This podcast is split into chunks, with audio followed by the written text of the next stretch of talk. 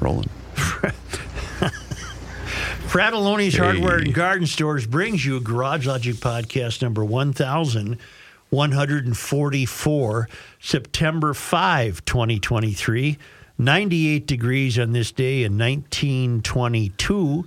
John, what were they saying in 1922? Because there were a couple of days of uh, record heat in 1922. And on this day in 1962, it really cooled off. It was there was a low of 36 degrees on this day in 1962. Hail the flashlight king.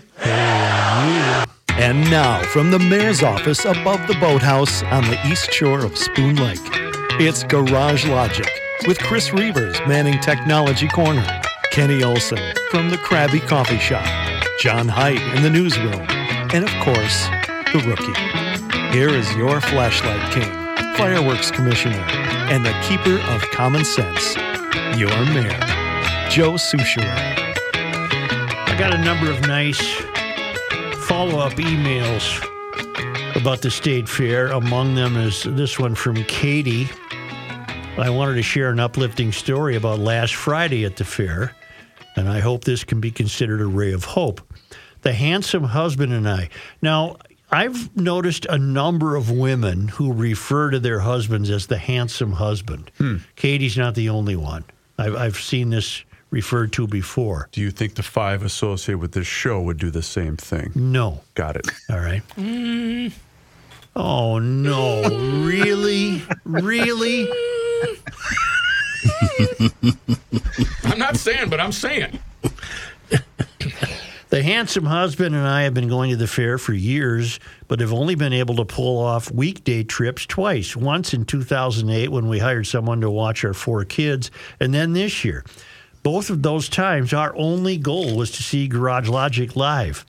This year, our youngest child, who was 17 and starting his senior year in high school, begged to go with us to the fair. We figured he wanted some Pronto Pups or Sweet Martha's cookies, but it turns out that wasn't why he wanted to come with us. Instead, it was because he wanted to see GL live. He listens to the podcast with us and really wanted to see all the dummies in person. He had a blast. It was his favorite part of the fair by far. In fact, after the show was over, the handsome husband and I wanted to go see a few things, and he told us, Look, the only reason I wanted to come to the fair was to see Garage Logic, and I did, so now we leave. Wow. We made it.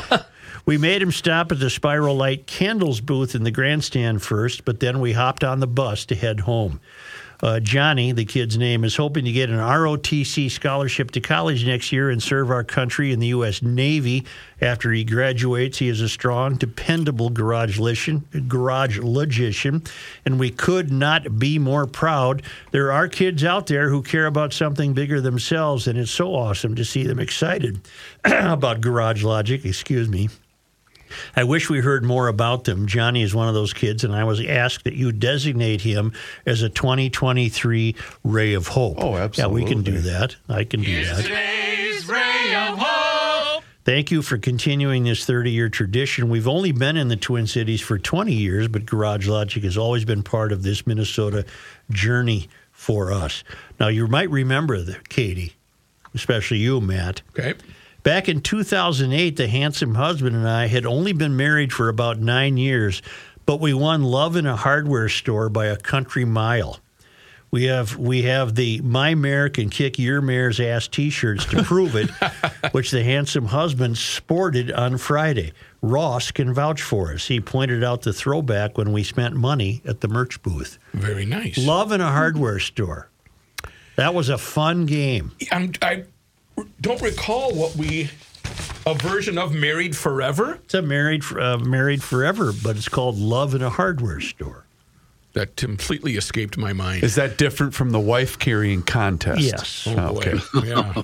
You guys got in a little trouble for that one. No injuries in that And one. some people spent their weekend, their uh, Labor Day weekend, taking children off to the failed academy. And I have a note from Tom who writes, "My weekend at the failed academy." Okay. Uh, Joe, I spent much of Saturday at St. Olaf College in Northfield, where my youngest daughter is beginning college. All the parents and their kids gathered together in Skoglund Auditorium to hear various college dignitaries speak. I took a deep breath when the first speaker took to the podium, as I had a pretty good idea of what we were in for. The first speaker was the head of student affairs. He was a young man who began by announcing his pronouns immediately after announcing his title. Strike one. Keep track of the strikes. Okay, uh, well, His main job was to teach everyone the school fight song and be a cheerleader. He was what I expected. The second speaker was the college pastor. He, of course, is Lutheran, and St. Olaf is, of course, a Lutheran school associated with the Evangelical Lutheran Church of America. He spent much of his time explaining that people in attendance did not need to join the prayer, and that his prayer in no way meant that Christianity had any higher standing or meaning than any other religion, and that having no faith of any kind was also just fine. Strike. That's strike two. Uh, it seemed odd for a Lutheran pastor to spend so much time qualifying his prayer so as not to offend anyone. So be it. He was what I expected. The next speaker was the college director of diversity, equity, and inclusion. I'm already going to say strike three right there. He was a young African American man. As suspected, he spent all his time talking about how St. Olaf would leave no one behind, especially those who felt marginalized in any way. He was exactly what I thought he'd be. Strike 3 mm-hmm. The next speaker was the mayor of Northfield, Rhonda Pownell, who was a proud St. Olaf graduate. Her speech centered on how the city was committed to diversity, equity, and inclusion and fighting the scourge of climate change. She also noted that the police in Northfield were committed to helping the community become a place of peace or something along those lines, and that you should feel free to talk to them. That was comforting, I guess, for those in attendance who may, for some reason, have a fear of Northfield police. How many? I mean, is that just one strike? Do we That's, count that for a couple? That's another. That's strike four. All right. The last speaker was the new president of the college. Oddly enough, she was the least loopy of the group. She came across as a serious person who had some real experience rather than just a progressive pushing an agenda. She's obviously the leader of the failed academy, but she sounded sane. My main reason for sending this message is to let others know that when you speak of the failed academy, some may think you're exaggerating or doing some sort of bit to get laughs. No, I've never thought that. Everything you speak of is happening as we speak. Colleges are ground zero for most everything bad happening in our society. I'm convinced that most all terrible ideas begin and flourish at the college level. I don't like to think about the amount of tuition I pay for St. Olaf. After graduating from St. Paul Central High, a kid's head uh, is already plumb full of progressive propaganda. I can only imagine what your world is after four years in the failed academy of St. Olaf College in Northfield, Minnesota. Tom from St. Paul. I must add a disclaimer.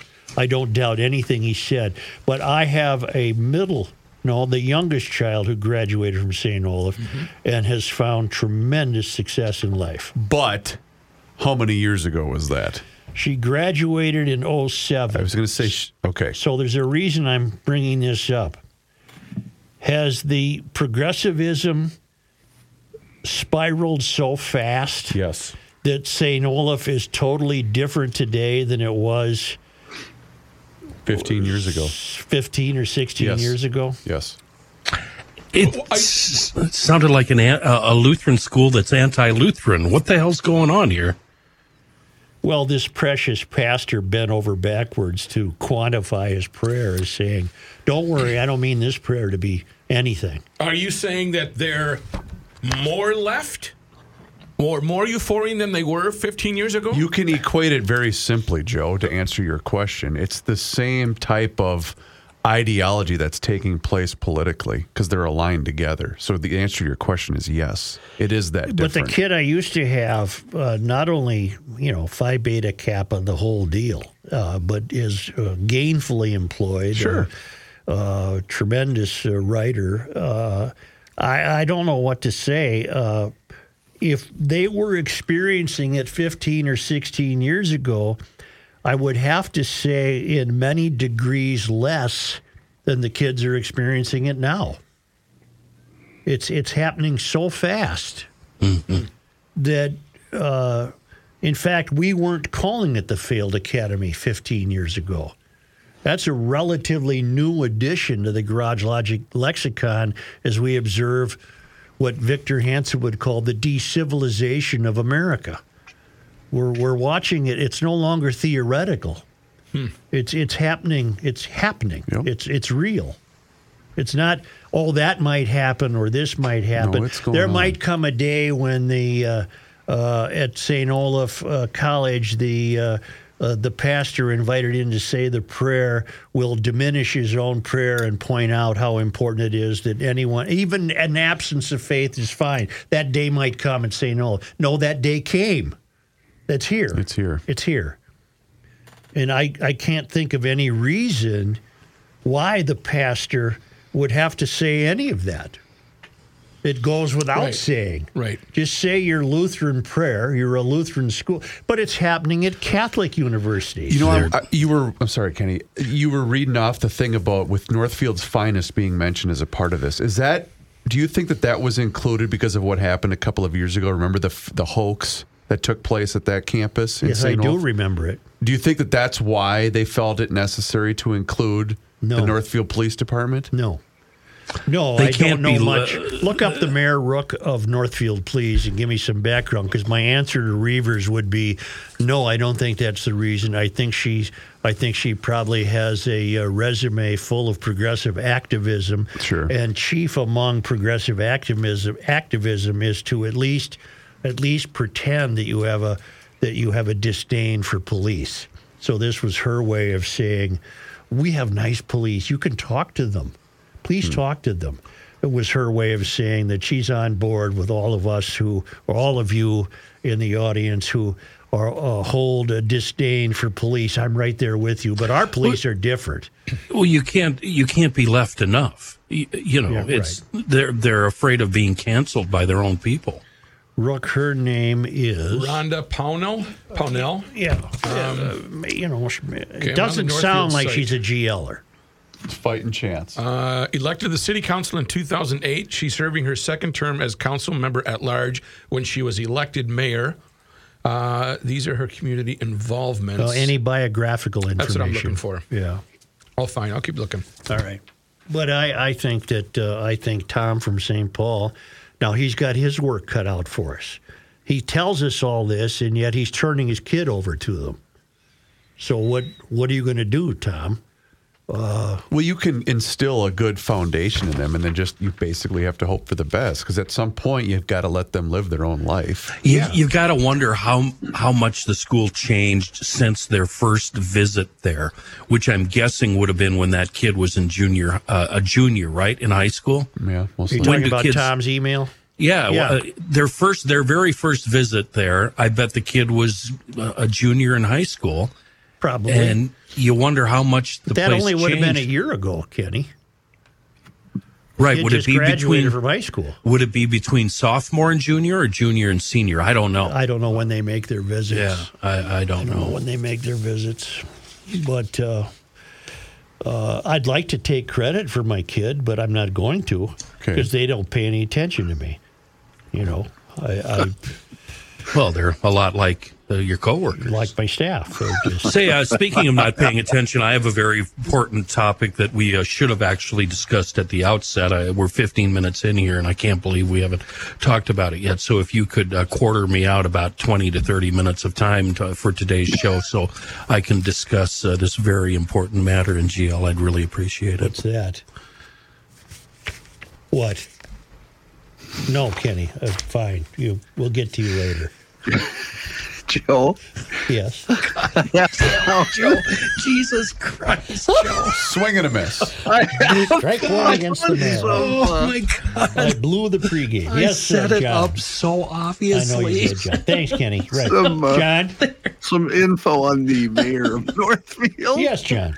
uh, an interview when she was running. Now, uh, she says the city council focus should be on taking care of what we have, like police, fire facilities, and our street, sewer, and water infrastructure. All right. That's her most pressing, pressing Well, and issue. then I applaud her. Which uh, somewhat uh, surprised me. And then she also said, as mayor, I would provide strong leadership, build bridges, build trust amongst the council, city staff, and community, focus on the core services police, fire, street, sewer, and water, ensuring they are adequately funded, maintained, and equipped, bring a balanced perspective to economic development, supporting businesses of all sizes, maintaining a vibrant, healthy downtown, and providing expansion opportunities for our medium to larger industries. And that's basically her entire platform. Well, then. I'm, I'm pleased to hear that and good for her. And again, I had a kid who uh, uh, got one great education at St. Olaf, but that's 16 years ago. And you, you have to wonder how fast the failure is advancing. She is a 93 grad of uh, St. Olaf. She has been president of the Minnesota League of Cities uh, for one year. That's 2016 to 17. And then the only other thing is elected mayor. So she doesn't have a lot of. Well, Northfield is a lovely city. It's quaint. Uh, uh, I, I've enjoyed my time there, uh, spending time there, and uh, But it used to be a city where you thought it was far enough away from the country's tallest buildings, but it's right in the heart of the mystery now. well, it's in the heart of the mystery. Also, in the sense that it's not that far away that you can commute to the metro to work. Sure. You know, it, Well, know. remember, my daughter was going to get a hockey scholarship That's there, right. but she didn't want to go away for school. Well, I, she could have stayed at home. I mean, it's, it's 45 minutes down Highway 3. I don't want to go away. 40 minutes Right. down Highway Wait a 3. minute. I live farther away from work than St. Olaf would be to you. Sophia has her own things in mind. Got and she it. would not going to be Got talked about because that's going away. I'm not ripping you, Sophia. I'm just saying right, my commute's farther than that. Football season uh, in the NFL starts Thursday night. But ba The the uh, Vikings start Sunday at home hosting Tampa, Bay. Yes. And uh, Grundhofers want you to know that this is the time to call them if you want to put together a game day feast. Call Grundhofers. Prepare, They'll prepare. pre-package all this stuff for you. You'll have it ready to go. Quarters of beef, steaks, roast, bone-in, soup bone, short ribs, stew meat, burgers. They've got you covered. It's cut and packaged to your specifications. They, they give them a heads up because they, they, they want to get your order ready for you. They they also have a new flavor of Grundhofer's everything pretzels, and of course you know what, a hundred and thousand different flavors of brats. Mm-hmm. Try a pack of bacon ranch chicken brats. Yeah. Philly cheese brats. It's a meat emporium, okay? Bacon wrapped pork bites on a Oh, stick. pork bites? Yes. Oh. Delicious bite-sized chunks of pork wrapped in crispy bacon. These tender and uh, the are these are tender and flavorful. Well, how do you cook them? Oh, you throw them on the grill, I'm sure. What a game day snack that would Yeah, be. yeah, they look really good. It's Grundhofer's in Hugo, the original location. It's just north of Hugo on Highway 61. Grundhofer's in Forest Lake is just immediately east of 35 on Highway 97. And the new store, the third store, is going to be. Do we know the day it opens? Um, I don't think it's open yet, but it's going to be in the White Bear Lake area. So Spencer pretty much owns The northeast uh. Washington Yep. County. Yep. and uh, we'll tell you uh, where the new one is as, as soon as we're December. December Yep. in the White Bear Lake area. So there'll be three Grundhofers. Grundhofer's Old Fashioned Meats. You know, the investment game can be awfully tricky, especially in these volatile times. And that's why you need the best and also somebody that you can trust. And that's why I rely on Josh Arnold. We know him as Mr. Money Talk around these parts, and he's here for you. So give him a call today for that free 48 minute, no obligation consultation by dialing 952 925 5608. 952 925 5608. Josh has been at this a long time with a track record of success, and he's here to help you. So give him a call today. No obligation. That's right. No obligation. It's absolutely free. 952 925 5608. And tell them you heard about him here on the Garage Logic podcast. Investment services offered by Josh Arnold Investment Consultant LLC, a security investment advisor. Past performance is no guarantee of future results. All investments involve risk. All comments and opinions are Josh Arnold's and do not constitute investment advice. Chris Reuvers is a paid endorser. Latte schmate. Here's Joe Soucheray. Changing seasons. Rook, the seasons are changing. Tis the season, man. It, it happens every year right after the state fair on, let's see, on Wednesday night. It's going to be in the 40s overnight. Changing seasons. What night is this, Kenny? Uh, Wednesday night. No. 47 in my part of the world.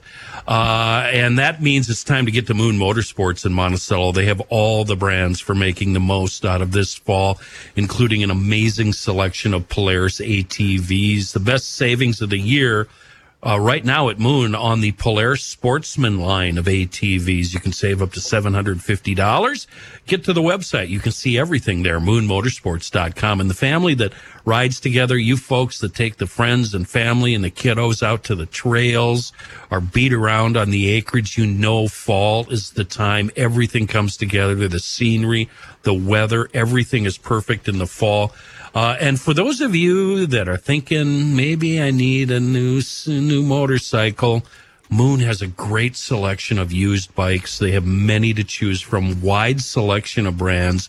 You can see it uh, all on the website, or why don't you just go there? The giant Coliseum um, c- committed to motorsports. It's on the south side of 94, about 25 minutes west of the Twin Cities. We're talking KTM, Husqvarna, Polaris, Can-Am, BMW, Triumph, Ducati, Yamaha, Honda, and Ski-Doo, not Skidoo. Ski-Doo. That's how you say it, Ski-Doo. Uh, they are moonmotorsports.com. Uh, John, you looked up 1922 newspapers uh, when they were experiencing 98, 97 degree days at this time of year. Did you find anything? Uh, the only thing, the Minneapolis Star from September 5th had a very small article. Remember now the pages were huge in those days, Yes, eight columns on the were. front page. Yep. Uh, the first column, way at the bottom, has uh, two, three paragraphs about the heat. Just said little relief is expected today. It'll come later this week when it rains. Uh, they did have at midnight no relief because it was 80 degrees, making it hard for people to sleep. The hottest night of the year. Telling how much rain will come the next day, and uh, a uh, university government meteorologist G. Purcell said things will get better in two days. And then I did find one other thing about the state fair where it said uh, it cut down the attendance a bit the second day of the fair uh, Okay. because of the heat. But they did have 130,000 people at the fair. So, uh, Total? uh, no, at the, that on day. a day? Wow. The day, yeah, and then they also have a sidebar about. Uh, apparently, they did a thing where a trick plane lands on a truck. Oh, boy. Cool. Yeah, they they changed the order of the act because there was a, a strong wind, but they Oh. got it done once hmm. the wind died. Yeah. So you know what occurs to me? The reason we, well, there's two reasons as we look back and see how normal people handled hot weather. There's two mm-hmm. reasons it got handled the way it got handled. One is there wasn't this movement to redo Western society, thus climate change. And two, people were too busy to worry about it. We, Yeah. we got too much time on our hands. So we can I we can with that. focus we can focus page after page of newspaper print You- to hot weather. You should rephrase that. Some people have Yeah. too much time Yeah. on their hands. Yeah. was was there a way in those days to tell what the temp was going to be? I don't know anything about uh, meteorology and when Doppler? all this came into being. They didn't have Uh, Doppler. Well, Get the all radar it out. has, all it at the top of the front page where you might find the weather is a little box. No temps. It just says Twin Cities today, probably showers tonight. Yeah. Cooler Wednesday. Doesn't say anything about temps. Boy, it'd have been a great gig to be a meteorologist back then, huh? and you know what? probably Their guess their guess in 1922 is no different than today. You know what they didn't have back in 1922? Doppler. You're listening to continuing coverage of Operation Stay Cool on the Garage Logic Radio Network. Every day during the yes, Kenny. I, I hate to throw water on this, but aren't we GLers, conservatives, we're the problem here. We're the ones that let the Sallies be in charge. You, this came to my mind when you said they were too busy. We're too busy to bother with running for office or running the country or the city or the township or whatever. And so we have all these betas in charge now, and the world's going to hell. Uh, and we only have ourselves to blame, don't we? Well, you dovetail nicely in uh, something I'd like to discuss. Okay. All right. I saved some stuff last week. Uh, every day I went through the news as though we were going to do a regular show, but then we'd go to the fair, and it really wasn't a regular show. But it came up last le- week that Minneapolis councilwoman Robin Wonsley uh, engaged in some duplicitousness with the fair with the with the mayor. Uh, she said uh, that the mayor uh, threatened to withhold city services if people didn't vote the way he wanted, and he just flat out called her a liar. And no one on the city council backed up her claims. Uh, and uh, Dave Orrick of the Star Tribune confronted her in a Friday email. This was last Friday to the Star Tribune. Wonsley said she had nothing else to share. In other words, she was caught in her lies and really doesn't know what to do about it. and and uh, Frey's office took that as vindication. Now, this is about the third time in the last two and a half years I've had to defend Frey. Frey is normal compared to Robin Wonsley. Okay. he's he's sane compared to Robin Wonsley. He has a bigger worldview than Robin Wonsley. Okay. And she's contending that uh, the dust up started earlier this week, meaning last week, when Unicorn Riot published a video recorded interview of Wonsley unloading on the mayor. What is Unicorn Riot? It's a boy. uh, it's a left wing media collective, and they post many things on social media that they quote All right. cover, but All it right. definitely has a, uh, a a viewpoint, shall we Oh, say? weird. I'm, I'm shocked it hasn't been banned on social. The pair, meaning Wonsley and Frey, oppose each other on a number of hot issues in Minneapolis, from how police should be funded to whether the city should adopt.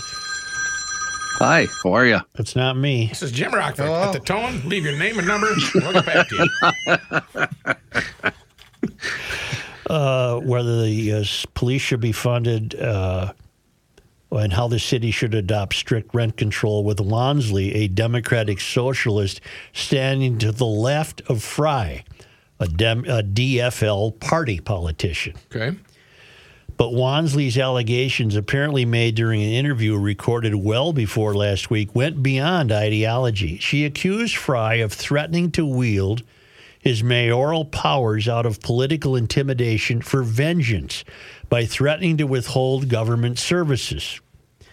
Now, here's what she said The mayor will like do retaliatory expletive be like, I'll send, I'll limit cops in your ward. He'll make threats to council members like that, or make threats to roll back the delivery of services like you know, entrust his staff like if you need trash cleaned up, okay, we'll see how you like it or how your constituents like it if trash don't get picked up for a couple of days. Wow. Well, she's virtually illiterate sounding. Uh, to me, that's illiteracy to speak like that. No one, including Wonsley's allies on the council, has backed this allegation. Frey's allies and other on the council have condemned Wonsley's statements and said they have never heard any such conduct by the mayor. Council member Jason Chavez, an ally of Wonsley, told Unicorn Riot that he was not aware of anything to support her allegations. He did not respond to a Star Tribune request for comment. Other Wonsley allies either declined to comment or have not responded. These selfish, entitled people are starting to eat their own. They're starting to Yeah. burrow into their own nest here and reveal themselves for what they truly are, which is selfish, entitled people when it comes to Wonsley. Let me finish this, and then let me tell you what I did. Uh, on Monday, Frey sent an email to Wonsley and the rest of the council demanding she retract her allegations, including the following This is a lie. Insinuating that I or my staff ever said or done this is a lie. Our residents rely on the critical city services we provide and should never, under any circumstances, be used as pawns in a political game. Intentionally creating and spreading misinformation of this magnitude is beneath the office you hold. Well, she shouldn't be serving with this by telling. Uh, the, to me, the lying disqualifies her. But you know what the problem is for someone like her? Frey's not left enough. Nope. The Star Tribune has pressed Wonsley for days to offer details or evidence of her allegation, and good for the Star Tribune. On Friday morning, she responded with a brief email It reads Thanks for reaching out to my office. In July, I was interviewed by Unicorn Riot about the third precinct process and government restructure. I don't know what that refers to because she's second precinct.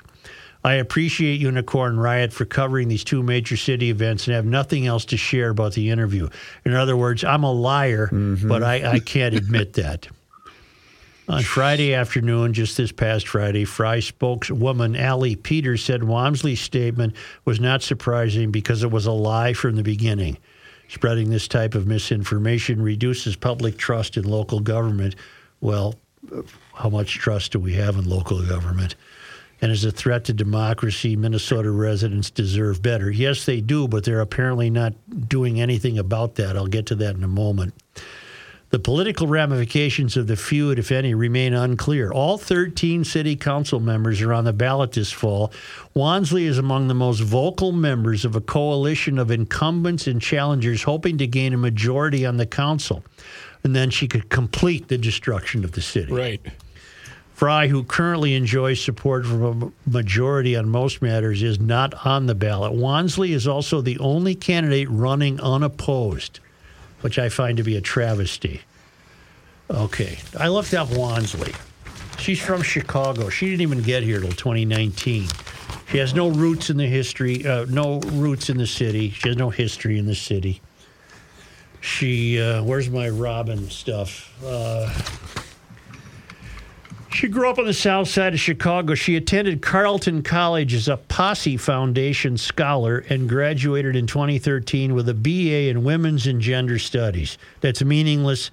That means she took courses in which you cannot flunk. Hmm. I would say that about anybody, just not hmm. Wait a minute. Robin your, Wonsley. Your timeline is a little bit missed. You said she got here in 19, but graduated from Carleton in 2013?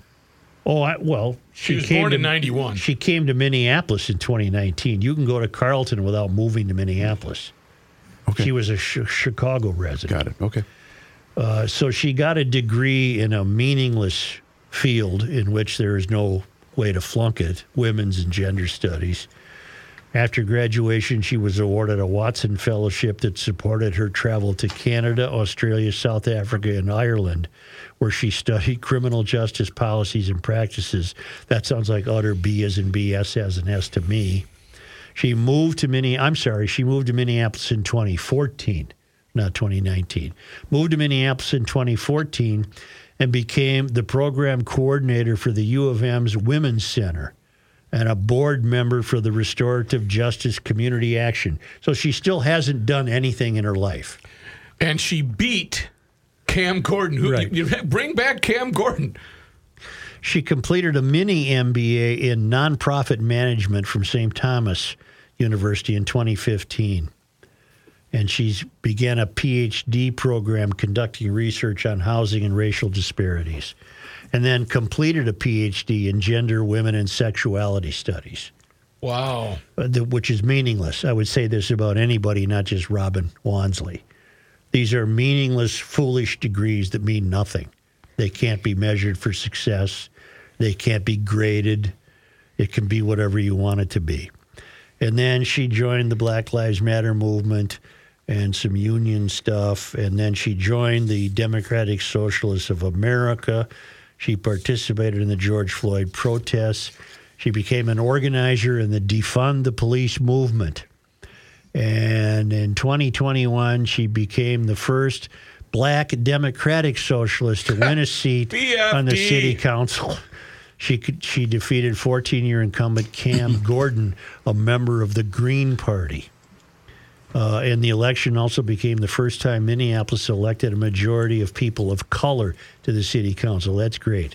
Okay. She married her husband in Liberia in 2017. We don't get his name. She just married some guy in Liberia. She resides in the Seward neighborhood. All right. Ward 2 is Cedar Riverside, Como, Marcy Holmes, Prospect Park and East River Road, Seward, and the, and the entire University of Minnesota campus. Right. One, two, and 12 are the easternmost Mm-hmm. wards. The schools in her ward are Anne Sullivan Communication Center. Uh, it's a K 12. I know nothing about it. Cedar Riverside Community School, Pratt Elementary, and Seward Montessori. And the park, there's parks too in Ward 2 Brackett Park, Bridal Veil Gardens, Currie Park, Luxton Park, Matthews Park, Mississippi River Gorge. So I think Ward 2 has park equity. Uh, everyone can see a tree if they choose to in Ward 2. Here's what I'm uh, concerned about. You mean to tell me, Check this out. Out of that entire Ward 2, there's not one person who apparently intends to step forward and challenge this Marxist? I don't know why. I don't know why there isn't someone coming Is she right really now. taking you Ward 2 to where apparently she is. Appar- here's what we need to realize. Apparently she successfully represents the concerns of her constituents. Although she's never had a real job. But is it going back to the case of once she got the nomination, it's basically meaningless? She didn't even want the DFL endorsement. Yeah, she ran without it. She doesn't need it. Didn't seek it. But you know what I'm saying? Because we all know that in the Twin Cities, once you get the DFL nomination, that just means you're elected. And there are many small businesses in her ward up and down University Avenue and East Lake Street. Well, there's a pretty decent sized business in Cro- the district. Uh, wait, wait a second, Chris. In Minneapolis, if you get the DFL endorsement, it means you're a right wing nut job because because they, you can't be left enough. Well, that's And the. DFL are they're not left enough. They've gone Thus, I even suspect, more left. thus, I suspect her argument with the mayor. He's not left enough for her. right, right. She has a vision for this city, which would, in my estimation, completely ruin it. Hmm. So, nobody in Cedar Riverside, Como, Marcy Holmes, Prospect Park, East River Road, Seward, or U of M, this could be applied to wherever you get the closer to the country's tallest buildings. This is who is running and winning. What kind of city do you envision with the likes of Robin Wonsley, who's a liar, Mm-hmm. selfish, narrow minded, apparently highly resentful of anything that a GLer might recognize as convention or tradition.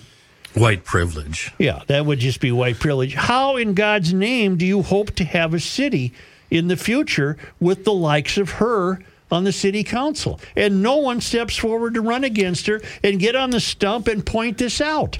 I'm hearing the Philly sound. Am I left enough for you? It's uh, now we're are we in Prospect Park? Yes.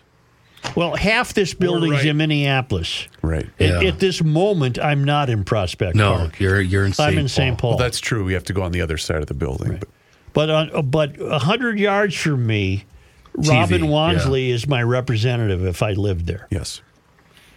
Uh, I and I find her thoroughly disagreeable and has absolutely no interest in anything I have an interest in. But she's all yours. And you ain't But- trading her. I, I, I mean, uh, putting aside the lying part, you could say what you've just said about any of the city council members. true, yeah. All 13 of them, or however many. Yeah, 13. Uh, well, we have a chance with Nancy Ford. Mm-hmm. Remember, we were going to have her at the fair this year. She never showed up. Well, let me get to Nancy Ford. Good, doesn't why she probably has a job, huh? She does. She has that Well- fix it shop. Well, there you go. First ward incumbent is Elliot Payne. He's got the DFL endorsement. Edward B. Fruitt writes for The Militant, a publication reflecting the views of the Socialist Workers' Party. So, Ward 1 is your choice is either Elliot Payne, a Mysterian, or Edwin B. Fruitt, a Socialist Workers' Party member. Second Yeah. ward, Robin Wonsley, unopposed. Third ward, Michael Rainville. He might be somewhat normal, right? He's got the DFL endorsement, though. Uh, and he's running against neighborhood activist Marcus Mills, who is endorsed by the Green Party. Fourth ward, LaTrisha Vetaw, highly normal. I love LaTrisha Vetaw. Come on now. Uh, and she uh, she's running against Angela Williams. Frequent candidate Leslie Davis has shown up in fourth What? ward to run against her. Jeez. Yeah, his political party is listed as No Vax. Oh, vaccinations. boy. Okay. Well, that's not going to fly in Minneapolis. That that works out where I'm at, but that isn't going to work in Minneapolis. Come on. Uh, incumbent Jeremiah Ellison running against a bunch of other DFLers. How about Marvina? Did you mention Marvina Haynes Where she? uh, running for the fourth ward? Certified nursing assistant, small business owner, Filed. filed as a DFLer though. Sixth Ward Jamal Osman. Uh, he's running against a neighborhood organizer, a former investigator for the Attorney General's office, and uh, a Republican named Guy Gaskin. Seventh Ward Lisa Goodman is not running. So she's running against Katie Cashman, who works for the Center for Environmental Advocacy. There you go. Kenneth Foxworth, a longtime DFL activist. Scott Graham, the owner of Uptown Realty. Well, maybe he'd have a sane voice. Who knows? Uh, Eighth Ward, Andrea Jenkins, running against activist Soren Stevenson. Wait, we're gonna have to root for Andrea. Why has Soren Stevenson's name come up before? Bob Sullentrop, a Republican, and Terry White works in the health insurance industry. Ninth Ward incumbent Jason Chavez. Uh, Tenth Ward Aisha Chughtai. She's right in there with Wonsley. She's a Democratic Socialist of America. Uh, Greg Klein is running under the party principle abolish bike lanes in the 10th Ward. Wait, wait, wait, wait. What? Yeah, a guy named Greg Klein is running against Aisha Chughtai under the abolish bike lanes banner. I love that. He doesn't have a chance. I'm trying to find our friend Nancy Ford. Here it is, 12th Ward. The incumbent is Andrew Johnson. He's not seeking reelection. So this is uh, southeast Minneapolis, 12th Ward. Uh, you have former city council aide Aurin Chowdhury. He's got the Democratic Social Activist endorsement. DFLer Luther Ranheim, who works in the nonprofit sector, which can mean anything, and our friend DFLer Nancy Ford, who operates the Repair Lair, which specializes in repairing outdoor gear. She has a store. She goes to work in the morning. She has a job. Uh, I wonder if she'll win in the 12th Ward. Is she left enough? She's, she pr- she's not as left as Luther Ranheim and Aurin Chowdhury. 13th Ward is Linea Palmisano, and she's running against frequent candidate Bob Again Carney. He's a Republican. DFLer Kate Mortensen uh, and Zach Metzger filed as a DFLer. So, Minneapolis, what are you going to do? Uh, do you want a city 10 years from now? Five years from now? Two years from now? When is when is the water going to crest? You know, when is Yeah. the tide going to roll back? And the answer is never. I mean, considering what the city went through with all the riots, uh, the the George Floyd riots, i- it'll never be bad enough to where a commie won't win. Did you mention the 11th? Gabrielle I probably did not. Prosser filed under the Socialist Workers Party. She's running against incum, uh, incumbent Emily Koski, Mm-hmm. DFL endorsement. Emily's going to lose. The socialist always wins But in somebody, Minneapolis. somebody explain to me why you think socialists make a better city. They they don't. Well, they don't. Of course they don't. well, we can't because we're we use logic. I'd like to hear them though. I, I'd like to, you know, like in the 11th, I'd like to know why Gabrielle Prosser thinks that she's so much better than the incumbent Emily Koski. How can you improve public safety unless you embrace police? None of these people embrace police. How can you improve quality of life issues if you don't have a tough prosecuting attorney? They don't have one. How can you improve life issues with decriminalizing lousy behavior? Because we're going to reimagine, Joe, public safety. It doesn't work. But we're going to reimagine. San Francisco is a is probably the country's leading example of a failed city, and Minneapolis is barreling headfirst towards that. But what's her name? Your gal is going after Elon. Who's my gal? Lo- is it London Breed? Oh, London Breed. Yeah. Matthew, what is a community service officer at Minneapolis St. Paul International? Yeah, I saw that. I, I asked because one of the um, one of the people trying in the tenth is Nasari Warsami on leave as a community service officer at Minneapolis St. Paul. What the what the hell does that even mean? I think the community service officers are the um, traffic guys.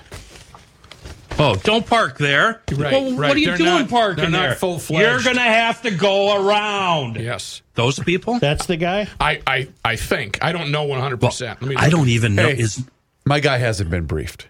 Yeah, I haven't briefed on this. So Did you get are- briefed on that today? I did do you not get think? briefed. Uh, I, I'm Joe- going back to the airport. I probably will get briefed. Joe is Nasari? Is that is that a him, her, or them, or That's they? a guy, I think. Okay. I think it's a guy. Joe, the uh, Soren Stevenson fellow is familiar because he's the guy who uh, had his eye put out by a police projectile and got That's two and a half, right. Oh, yeah. two and a That's half- right. two and a half million from the city. What ward are we talking, John? Ward eight. He's in Ward eight. It appears. And he's All right. running uh, for a seat held by Andrea. Andrea Andrew Jenkins. Jenkins. Yeah. Right. Oh, Andrea's not left enough. You know what? Either is Frey, apparently. Wow. Best of luck to Oh, you. yeah, I know. I know uh, Warsami. Yeah. Nasri. Do you know him personally? He is a um, uh, he's a customer experience. So he helps at, at the information booths and stuff like that. yeah. Oh, that's the red concourse. No, so then when you No smoking. he he guides people that uh, come to the McDonald's airport. right around the corner. Yeah. There's a MacD. Yeah. There's right some of that too, but he's uh, more of a higher up. My new garage door guy is not a guy, it's the entire family. Got it. Precision Garage Door of the Twin Cities. And uh, on the list of guys you need, you got it on the refrigerator or taped to the back closet. You need guys. you Got got to have a garage door guy. I'm going with Precision Garage Door of the Twin Cities. They serve the metro in western Wisconsin. Garage doors can break anytime. My guys can be reached 24 7. They don't charge more for weekend visits. And uh, they get it done correctly the first time, including if you need a new door. You know, you say to them, Look at my door. Ah, they need a And new you know what they say to you? I can get you a I'll door. get you a door. I got will the get you a door. Here, what kind of door do you want? I'll get you a door. And they take care of the rollers and the springs and the openers and the technology and everything else. And they're not happy until you are. And that's no BS because uh, they're an entire family and they depend on being your garage door guy. You can uh, you can take my word for it. They're they're my guy. They fix garage doors correctly. Get help online at precisiondoormn.com. Hey GLers, this is Pete Arnold from Hire a Pro. You know, the company that helps you be your own contractor so you can make the roofing company profits instead of the roofing company? I've got Chrissy here. So, Chrissy, why are you in my commercial? You helped me replace my roof. How did that go? It went great. You educated us on how everything worked, showed us behind the curtain, so to speak. And after our $25,000 roof was replaced, we walked away with almost $6,000 for the work we put in. And what work was that? Uh, well, we got the permit and we picked the color. Hire Pro handled everything else. You did a great job, and I'm not even being paid to say that. If anyone's listening and has a storm damage claim, call them. Don't hire a roofer, hire a pro. That's awesome. I, I appreciate the kind words, and I, I think you just made up our new motto. All right, Joe, you're up. So if insurance has approved your roof replacement, give these guys a call at 651 402 3400 or visit them online at hireA.pro. That's hire a, and then put the dot there, pro. Here's a man who spends hours in hardware stores, sifting through the nuts and bolts of life. Joe Soucheray. Say, uh, before I, I tell you my new deal with Bugs Be Gone, I want to remind you, Joe, that I do plan on taking the show over. Here we are an hour in almost, and you haven't given me the time that I deserve here. Um, and, and I do plan on taking the show over and making a pronouncement. Me Yeah, and some right, GLers Kenny. Thank you. got together, and uh, Sure you we're, we're angry. Yeah. Uh, here's my new deal with Bugs Be Gone. The line is long at the car wash. You know what Kenny does? He hauls his fat ass out of the pickup truck, grabs my jug, my spray bottle full of Bugs Be Gone. I spray down the whole front of the truck, the whole front. And then I get into this car wash. It's the kind that pulls you through. and it's amazing. It, it, the bugs are gone from the front of my truck before I even get into the car wash. That's how fast this stuff works. They just slide right down the windshield, right down the grill, off the headlights. It's really amazing. Clean bumper, no scrubbing required. Spray it on and let bugs be gone. Do all the heavy lifting. It's safe for all finishes. It's non-toxic. It's a water-based formula that leaves no film or haze when it dries. It works on anything organic anywhere. We're talking vehicles, campers, bikes, boats, golf carts. Just spray it on. Boom. Wash it away. Bugs be gone. An amazing product for our vehicles and us from the fine folks at Seafoam. Okay, you want to get to my agenda? Here we go. No, thanks, Here's what I Kenny. got. Thanks. Uh, no, Wait, we're going to what? John Heidt. We're going to John Oh. Heidt. Oh, well, all right. By the way, uh, Seafoam products were uh, terribly instrumental in getting a power washer running over the weekend. Isn't it amazing? A, a guy doesn't believe a guy he hears on the A guy podcast knows what he's talking about. until a guy actually goes, I wonder if that guy is it. telling the truth. Right. And then a guy tries it, and the guy goes, Oh, the guy on the podcast was right. Right. Here's John Heidt in his newsroom.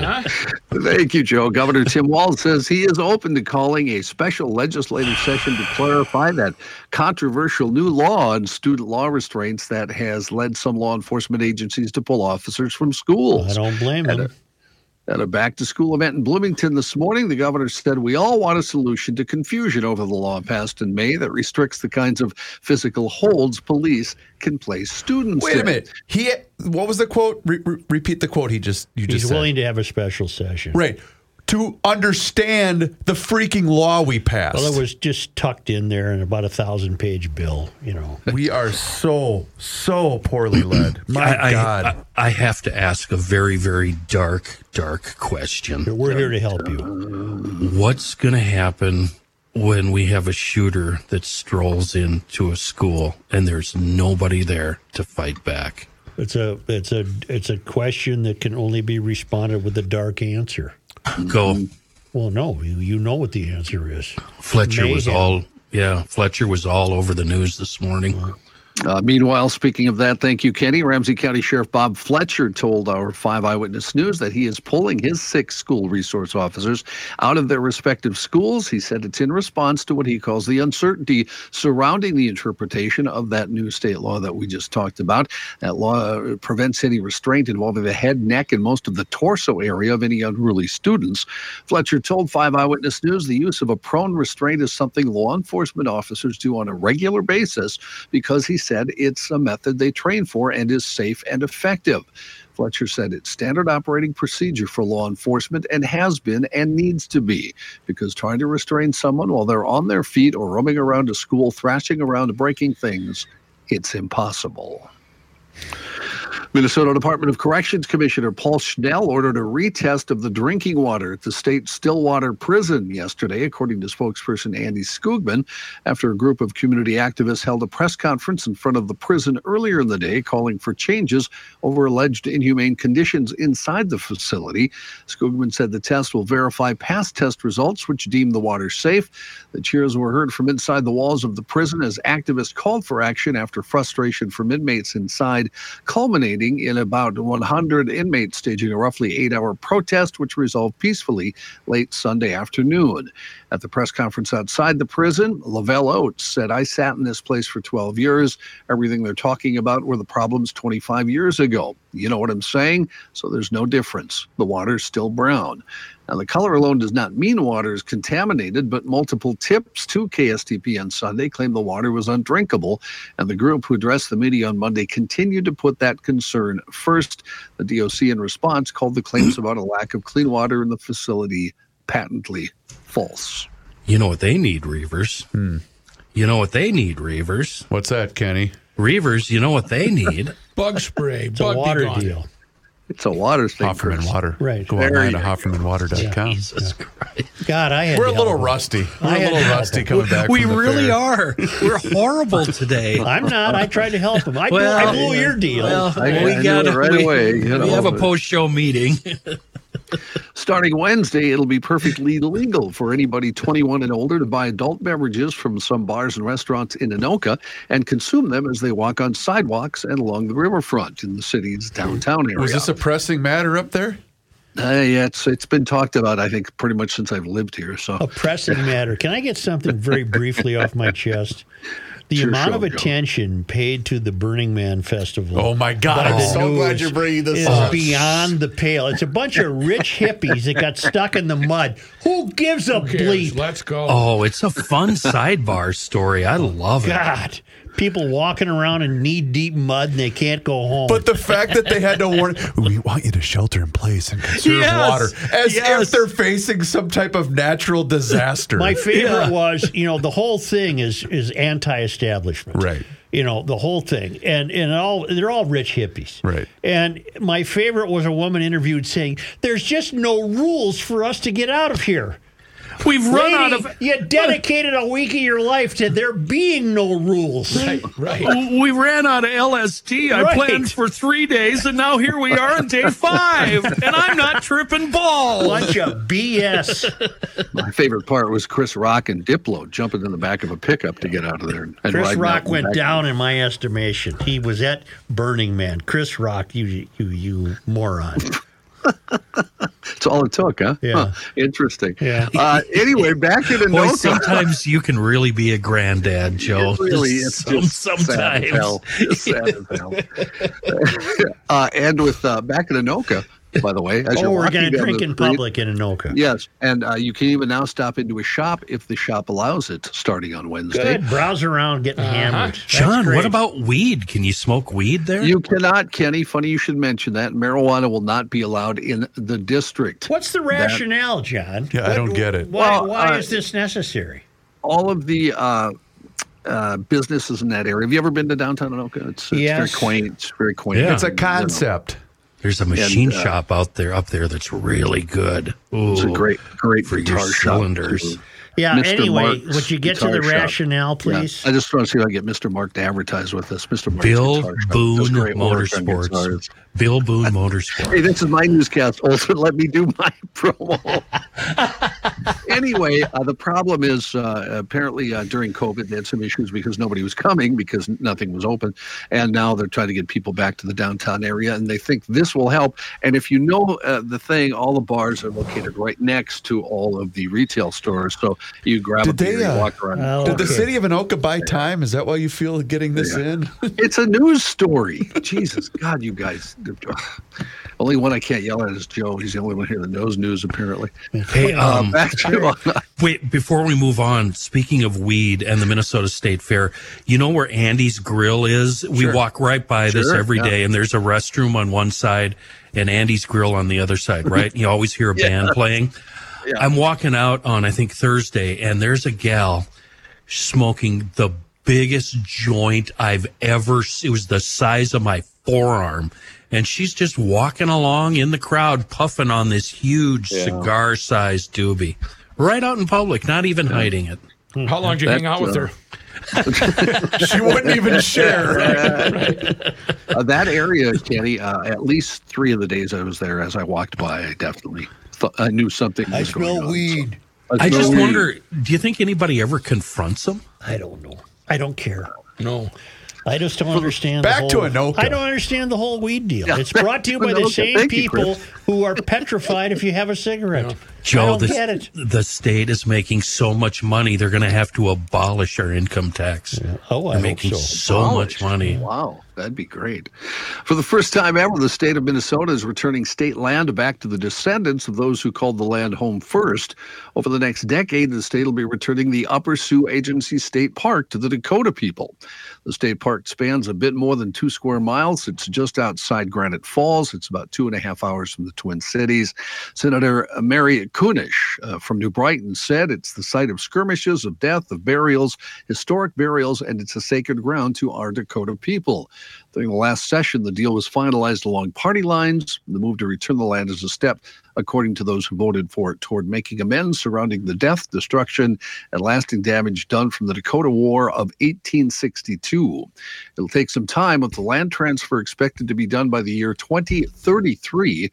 Part of the legislation also includes money to be allocated to the Minnesota Department of Natural Resources that would go toward developing a new state park to replace the one the state will be losing. I've never been to Grand Falls.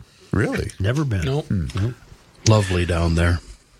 Let uh, let's take a short break. When we come back, uh, we've had uh, since we've talked several music deaths that we perhaps will hit in the next section of the news. All right. And Rook, if what do your- you got And if your air conditioner is dead, then you need to go with Welter. That's right, Welter Heating and Air Conditioning. Remember, right now that it is the season right now where you're going to put that baby away for the winter. Are the 90 degree days done? I think so. So No, you still you I think, think so? we'll get some more, Rook. Okay, well then that's even more so why you go to welterheating.com. You must do that. They've got over 100 years of experience and that's four generations. So if your AC is making some noise right now, have it checked out. Get it ready for next year. Close it out the right way. Also, your furnace, you're going to be using that soon enough. Make sure you don't wait until the last minute. Schedule an appointment online, request a quote online, whatever the case may be, and poke around their website. They got a great Q&A website. They may just answer your question without even doing anything. 612-825-6867. Delia, uh, th- the work that they do and the people that the whole family's great and they love Garage Logic and they want you to use them if you need air conditioning work or furnace work. 612 825 6867. Air condition your shelter with Ray N. Welter.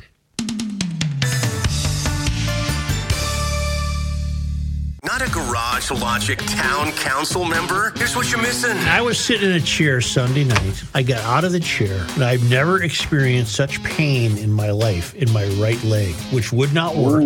Couldn't walk. Well, you're lucky that you just got checked out thoroughly. Guaranteed you were dehydrated. How much do you drink a day? A lot. No, no, no. How much water do you drink a day? Probably not enough water. It went from a lot, to not enough. How much water do you drink a day? Oh, well, this was Sunday. You had two cups of coffee before 10. You count the holy water or no? Had a couple of NAs. No, that doesn't help. I had some That's- iced tea. water.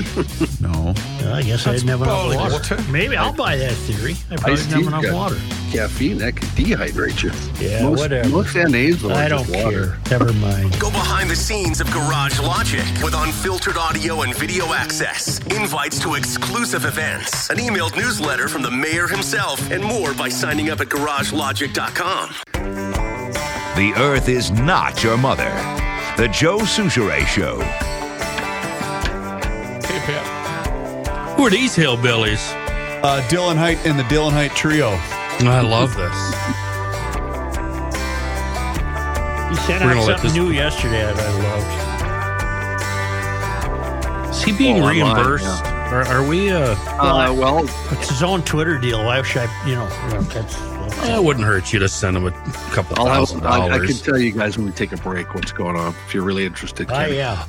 Uh, September 13th, according to my calendar, year of our Lord 2023. That's a week from tomorrow, September 13th. That's when this big state fair Labor Day sale ends at maplegrovelockandsafe.com.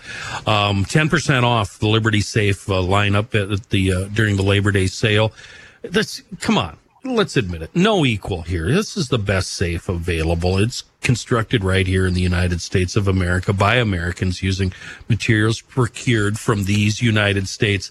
Fully transferable warranties. Let that sink in. Fully transferable. That's amazing. Setup and delivery, you can get that courtesy of Rich. And during the state fair, 10% off, or well, the state fair's over until the 13th is what I should have said. 10% off. It's the Labor Day sale. Oh, you can also pick up 0% APR for six and 12 month loans. That's pretty amazing. And like I said, be sure to ask Rich about setup and delivery. They're at 6901 East Fish Lake Road and on the web, maplegrovelockandsafe.com. We now have time to get to my agenda. Oh, we got- we got more Kenny, news. Kenny, We Kenny, more we still have the news. Thank you. Yeah, yeah. Right. Uh, in other news, sorry, Kenny, Russia would regard any return of U.S. nuclear weapons to bases in Britain as a quote escalation and a destabilizing practice. That, according to Foreign Ministry spokeswoman Maria Zakharova. She also said such a practice is openly anti-Russian in nature, as it provides for joint planning and regular training exercises for the prompt delivery of nuclear strikes by members of NATO, which is hostile to us against targets in Russia from the territory of non nuclear European countries. In the aftermath of extreme weather events, major insurers are increasingly no longer offering coverage that homeowners in areas vulnerable to those disasters need the most.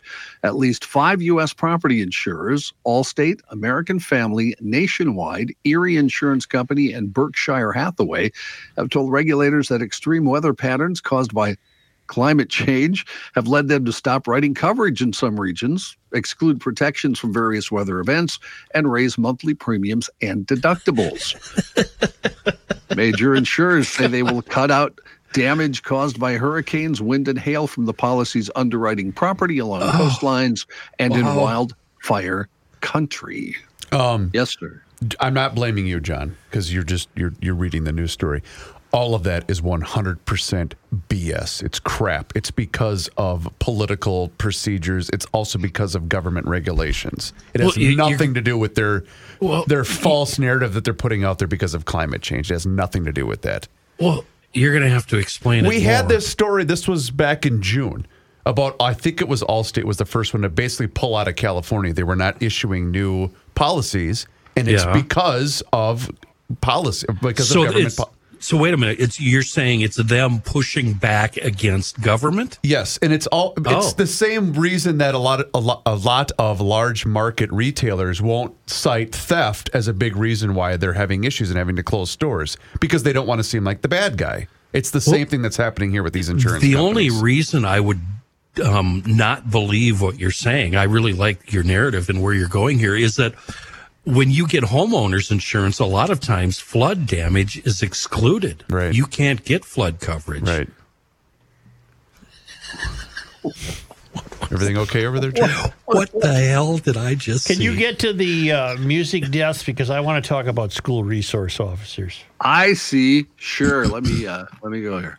Uh, the first one, of course, was a few days ago, but uh, it was after we were off the air the other day. Jimmy Buffett, who created an empire while writing songs, some serious, some not so serious, opening restaurants, writing books, flying airplanes, and just having a good time, died. The cause of death: Merkel cell carcinoma, a skin cancer that's diagnosed in fewer than three thousand people in the U.S. every year. So it's very, very rare. Got all Uh, these parrot was- heads convinced he's living in a grass shack somewhere in the Caribbean. With Tupac? He, he died at his home in the Hamptons. Sag Oh, oh, I see what you're saying. You know, more power to him. He turned one song into, and he became a billionaire. Yeah. Buffett was 76, started in the music business in the 60s, released his first album in 1970. Uh, his first top 40 success was Come Monday back in 1974. Biggest success, of course, as Joe just said, was Margaritaville, which hit number 13 and became the symbol for his various billion dollar industries. The guy must have been a financial genius. Yeah. He turned Lost Shaker of sh- Lost, Lost Shaker, Shaker of of Salt into a fortune. I uh, you got a new fart button though. Yeah. I, I've got nothing to say against him, but I, I never got it. Uh, it, it didn't. The only song I know by him is Lost Shaker of Salt. John, would I be Yeah. would I be wrong? Would I be wrong to say he's a, a novelty act? I would be yes, you'd be very All right. right. Uh, there's just, Yeah, I'll I give you don't- I'll give you guys one song to go listen to. All A pirate a pirate looks at 40. Go listen to it. Brilliant. song. Pirate looks at 40. Well, No, a good it's- song it's or not- just good lyrics?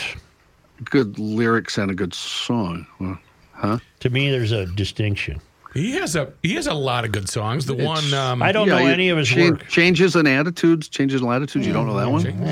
You don't know uh, I don't know the words to that song. Oh, Give me another I give beer because I like it nest faced on a boat. John, I have no I- opinion. I give you Smoking guys up. weed, drinking I'm, I'm umbrella drink. drinks. Right, he actually quit drinking and doing drugs in 1989, which a lot of people were unaware of. Mm-hmm. Uh, but up to that point, he had done plenty. yeah. Cheeseburger Get to the in oth- Paradise. I'm aware of Cheeseburger it. in Paradise was one of his novels. Son novelty of a kind of Sailor. hits. Sure. Son of a That Son of a Sailor. sounds a like great Cheeseburger song. in Paradise. Isn't that a meatloaf song? No. You're thinking of Paradise by the Paradise by the Dashboard Dashboard Lights. Light. Get to the next death because I need an I- you education know on this guy. I, I, need want you to educate. to get off this podcast and go on with somebody who knows anything about music. Yeah. Well, You got Steve maybe, Harwell on maybe your if you'd stop biting on him. every Hang on. stop biting on every hook that's dangled in front of you, Yeah. you wouldn't be I- this frustrated. I can't. Well, I can't about music. See, that's how it goes. Hurry up! I got stuff to do. So do Oh, I. Jeez, Gary go. Wright. Gary Wright has Oh, yeah, died. Dreamweaver. Gary, well, Oh. and more than, more than that, he was one of the founders of the band Spooky Tooth in the 60s. Went on to work with George Harrison on his debut record, played lots of keyboards on George's All Things Must Pass. Uh, and then, of course, he became a solo artist, as Joe said, huge hits with uh, Dreamweaver and the uh, wonderfully funky Love is Alive. Both those songs hit number two on the U.S. chart uh, charts. Uh, he then played with Ringo's All Star Band about the last 10 years or so. He would go And on then, tour uh, with Ringo. He Yeah. went on to form Kraftwerk, right? No. What? No. the What did he die from?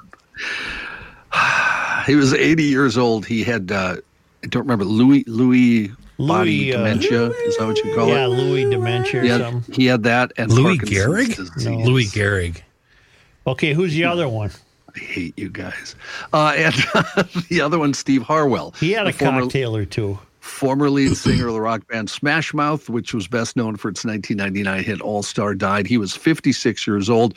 Uh, he died from liver failure, uh, and he did like his cocktail. There was a clip of him a few years back, you may remember, on stage, very drunk, making fun of the crowd and making uh, uh, Nazi salutes and that sort of thing. Uh, he had been sick for a while with various things that involved drinking. Smash Mouth, founded back in 1994 in San Jose. First success came with the song "Walking on the Sun" from a uh, yeah, album that was, that was actually good. Good album. Fush Now, You did I see Dylan Heidt uh, Yeah, this is why I have. praising an album by them? Uh, that Fush Fush Yu Mang. Yeah. yeah. He he pretty much thinks that's a perfect album. I think it's a very good album. I I wouldn't say it's perfect, but it's very good. what is it? Do you Is like it Steve- Walking? Is it Steve Hartwell? No, it's Smash Mouth. Smash Mouth, his band. Fushuma? Fush Yu Mang. Did you just Same throw- to you, pal. Flush There's you, no man. need for that. Uh, I've not heard anything from it. You you know, Walking on the Sun. It was Yeah, I good know that song. Yeah. Yeah, that that Well, was on and then of course their uh, the Shrek song. I mean, they they found new uh, life with um, what is it? Hey now, get your game on. It's called All Star. That was All-Star. that was on Oh, their second album. Is that Smash Mouth? Yeah. That's Smash Mouth. That was on Astro Lounge, which was their second album. They also had hits with a remake of "I'm a Believer," and they had a hit with uh, uh, another song I liked a lot called "Can't Get Enough of You, Baby." Well, just because they had hits doesn't mean how are they regarded by other musicians, by their peers? Enough of you, I baby. most musicians I know uh, like them. I, I don't know. Weren't they I have about no a idea. grade B act? I mean, they, they weren't going to fill in They, a arena. yeah, they seem like an opening act, John. And I'm not trying to dangle a hook in front of you here. They Are were they? A, they were a big C. Uh, Maybe the, the last, yeah, the last fifteen years, but for five years they were, you know, they were headliners. Like Target Center, they could fill the room. When State- All Star was out, I think they probably could have filled anything, couldn't they? I, All I would. I, I don't know. I didn't go to any of their shows. I did have do a New idea. Year's Eve show with those guys, but that was like 2003, I want to say. And Yeah, well, he was great. Uh, not Uh, a nice person. that's- I'm Yeah. seeing big fat was- rails yeah. of cocaine laid out all over backstage. Well, any, uh, any, anybody else, John? Uh, that's uh, that's all I got. Uh, one other music note: there's a new Rolling Stones album coming out this week, Oh, which we found out. Oh, that's found that sad. yesterday, and I don't know. That's first since what 2005, and and the last one, you know, the last two Keith Richards albums were better than any of the Stones' last five albums. So, just my opinion. party? Yeah. well, very good, John. Thank you. Yeah, John. I'm, I'm going to look up Smash Mouth stuff now because All right, thank look at, you. they got number ones all over He's the going place. down the yeah, I rabbit think they did fun. Hurry, because Walking on Kenny's the- got something to say. Walking on the Sun, number one. All Star, number one. Then the morning comes, number two. U.S. Adult. I'm a believer. Uh, yeah, they had tons of hits. So Yeah. I, I think they probably did okay when they were They, but they made the L on The the, first- forehead, you know. the first. What? Hmm? Yeah, they did this thing. L on What are you talking forehead. about? That's part of the Part song, song. All Star, you know. It is. Oh. Yeah. Yeah. What's what does it represent? Never mind. It's The not gal the- that puts the it's- shape of an L on her forehead. Yeah. You know, you just can't. That means love, Joe. It means Real, love. I gotta, I gotta get on a podcast with people who can talk Goodbye. about music. Okay.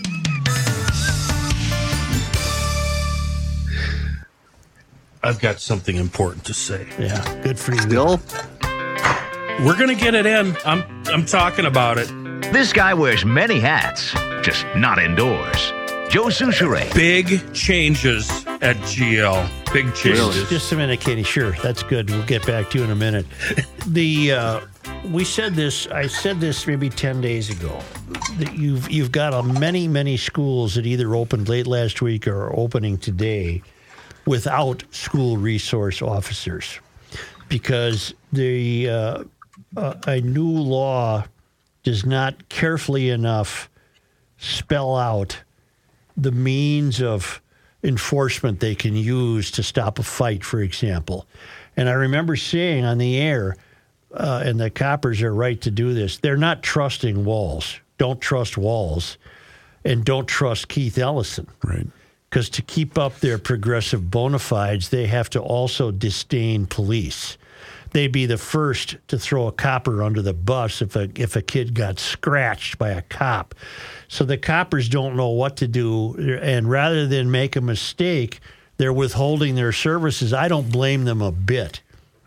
And you can thank the mystery for this. You can thank this growing dynamic of we're opposed to the police. And yet, if something does happen, they'll be the first ones to be blamed. So the coppers don't trust Walz and they don't trust Ellison. And now Walz might have to call for a special session to completely and and and competently restructure the wording in that law so that at least a copper has a fighting chance to know what he or she can or cannot do when one kid's about to choke another kid to death. Yeah. That's what we're facing here because they don't know because they've been left in a lurch by a bad governor and a bad attorney general who don't give a damn about cops.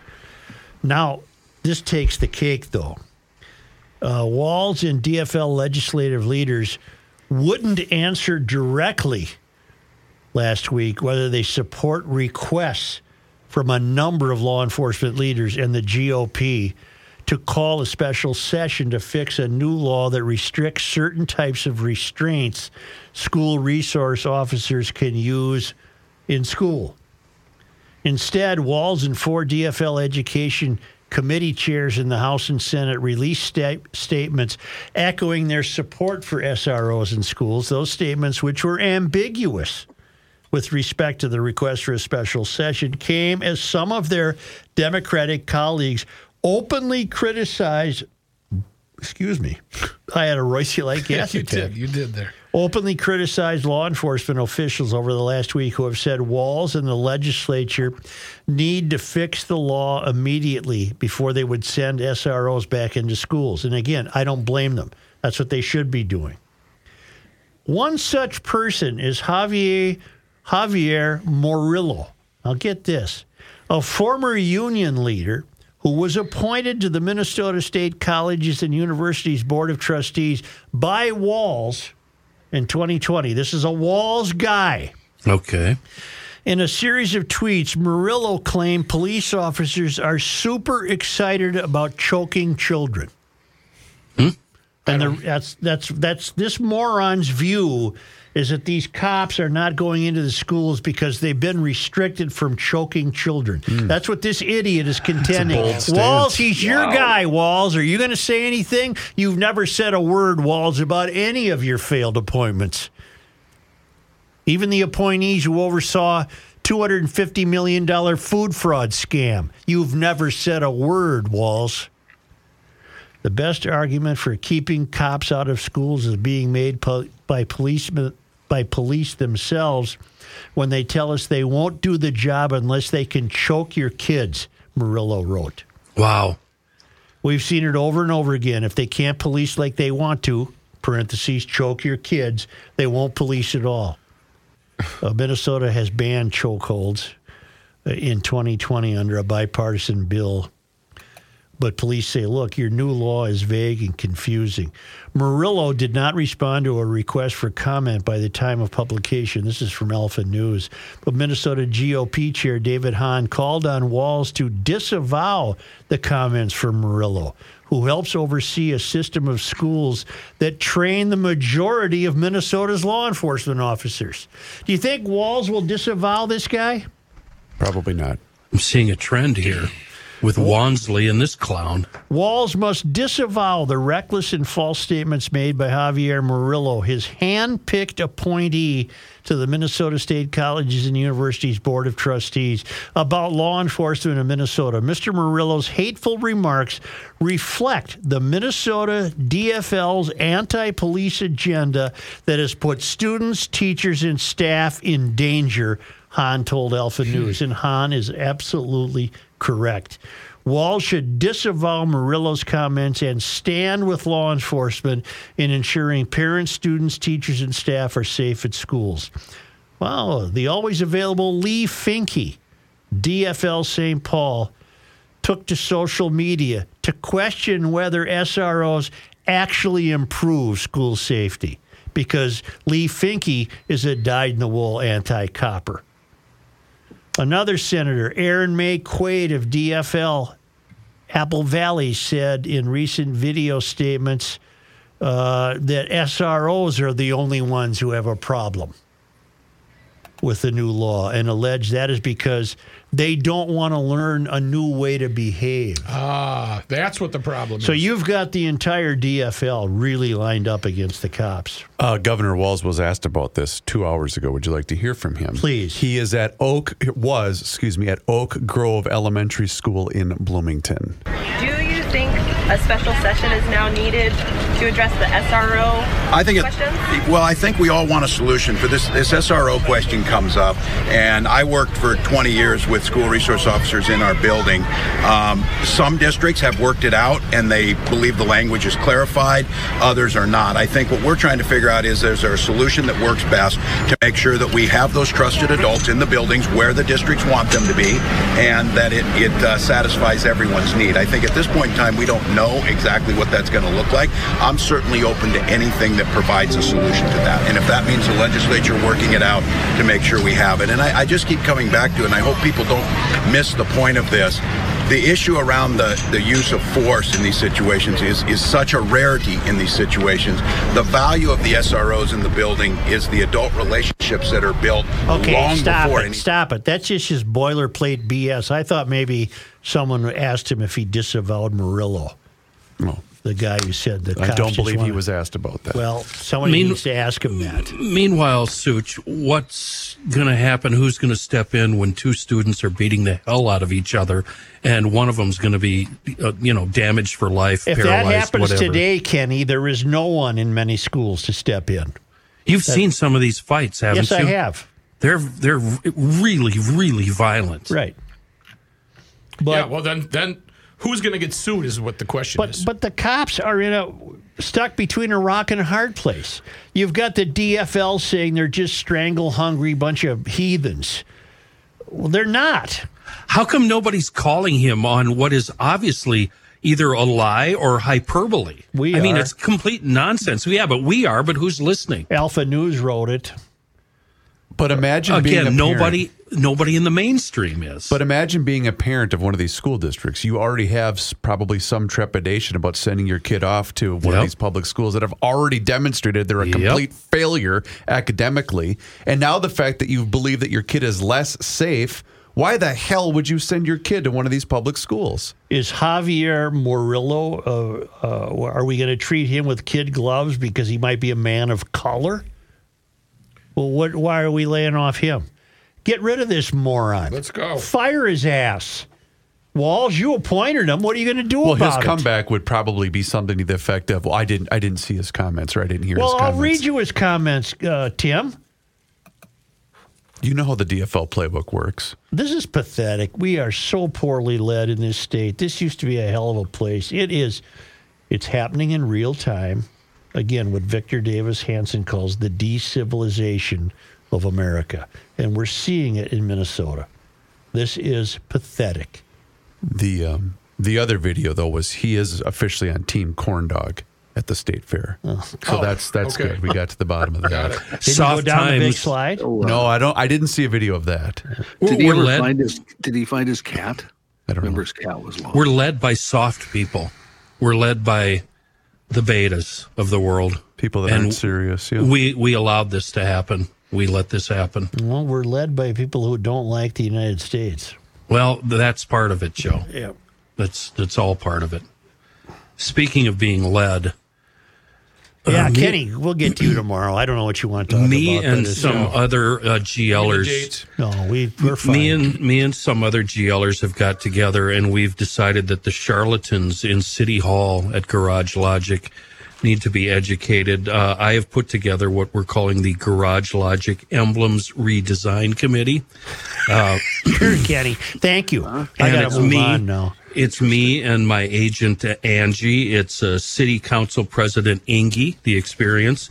Uh, Vic Dorso, our he drives truck, Uh-huh. and that kid from Texas. I can't remember his name. Uh, the little guy. that kid from Texas. Yeah. We have decided that the Garage Logic flag is antiquated, outdated, racist, misogynistic, conservative, anti-socialist, anti-pronoun, and Homophobic.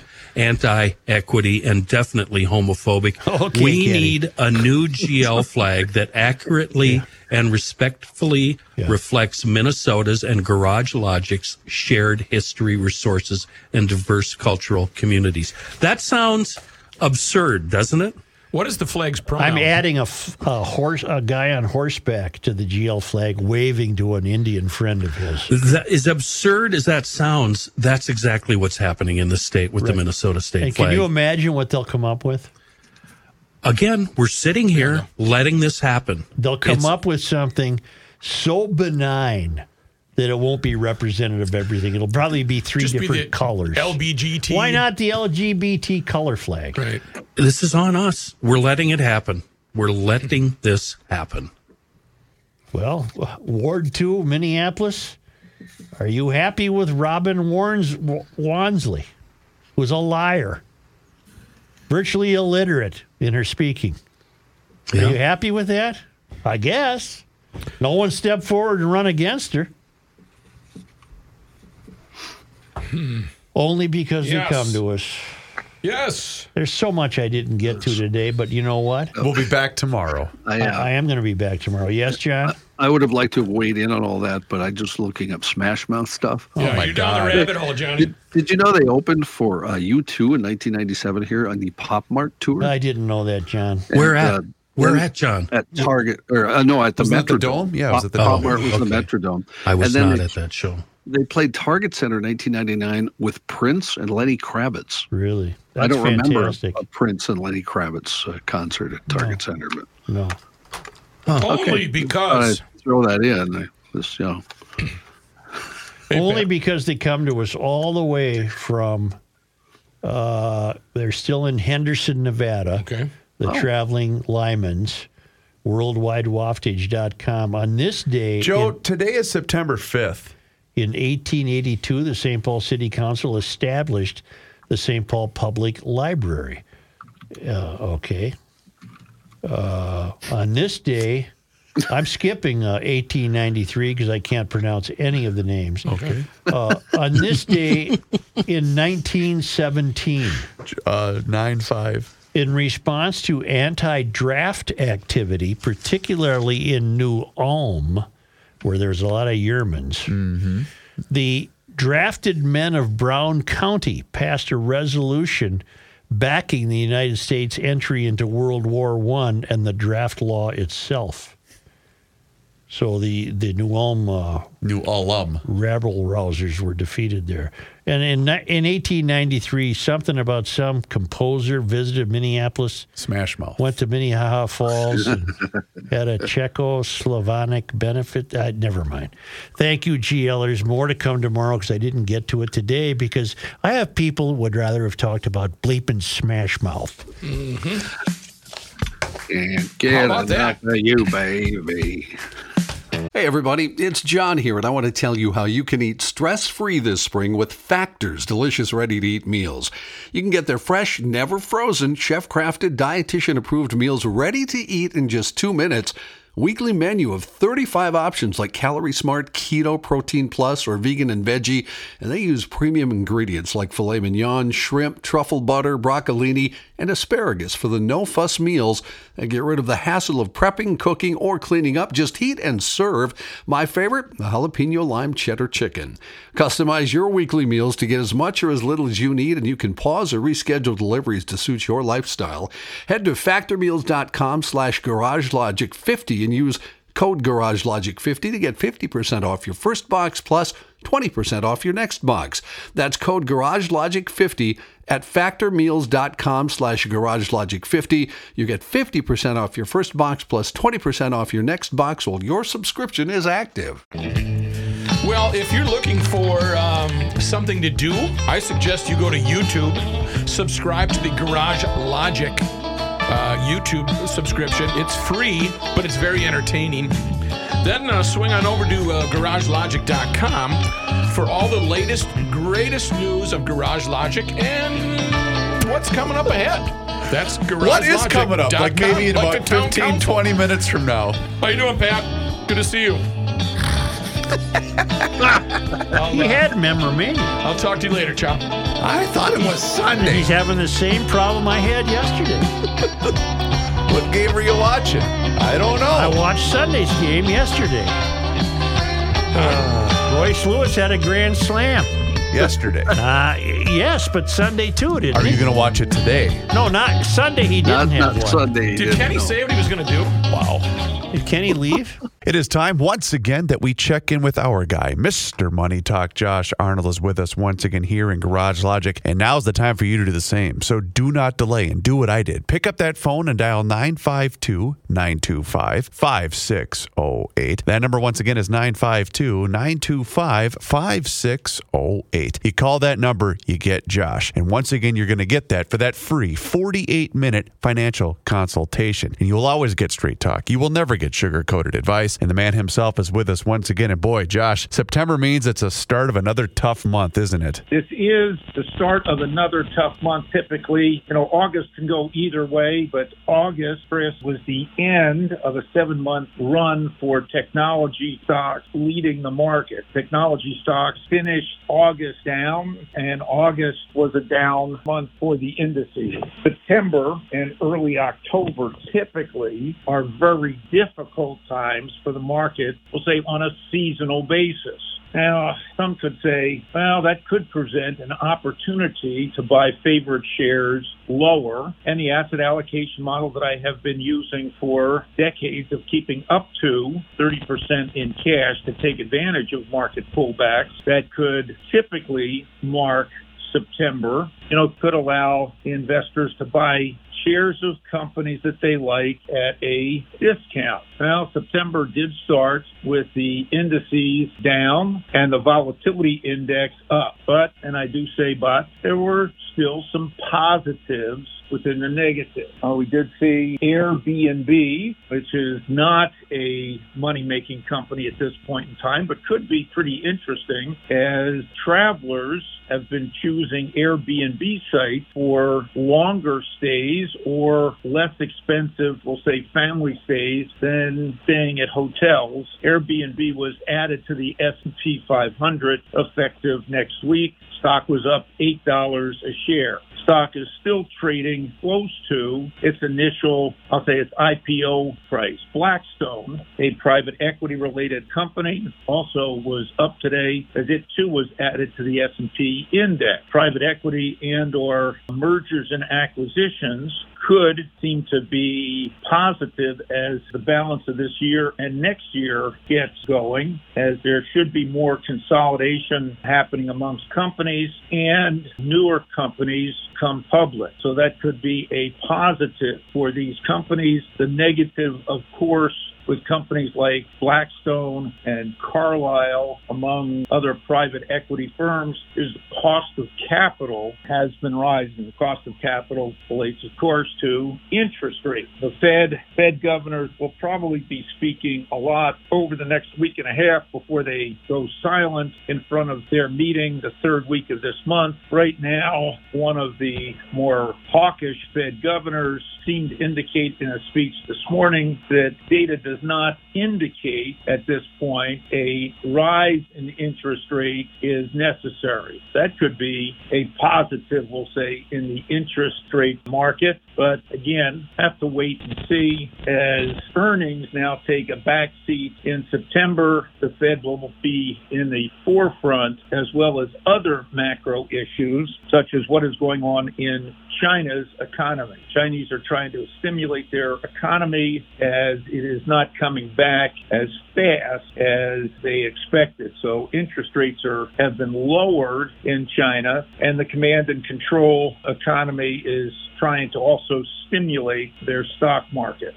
So this month is going to be very interesting. Do pay attention to what your favorite companies are doing, and there are plenty of opportunities that could be available. Very good advice, Mr. Money Talk. You heard him, GLers. Now's the time for you to pick up the phone and make the call for that free 48 minute financial consultation. Yes, I said the word free.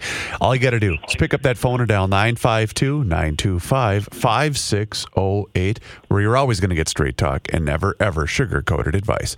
Josh, once again, thank you so much for the time in the chat. Have a great rest of your day, and we'll talk to you again on Thursday. Look forward to it. Thanks, Chris. Investment services offered by Josh Arnold Investment Consultant LLC, a security investment advisor. Past performance is no guarantee of future results. All investments involve risk. All comments and opinions are Josh Arnold's and do not constitute investment advice. Chris Reuvers is a paid endorser.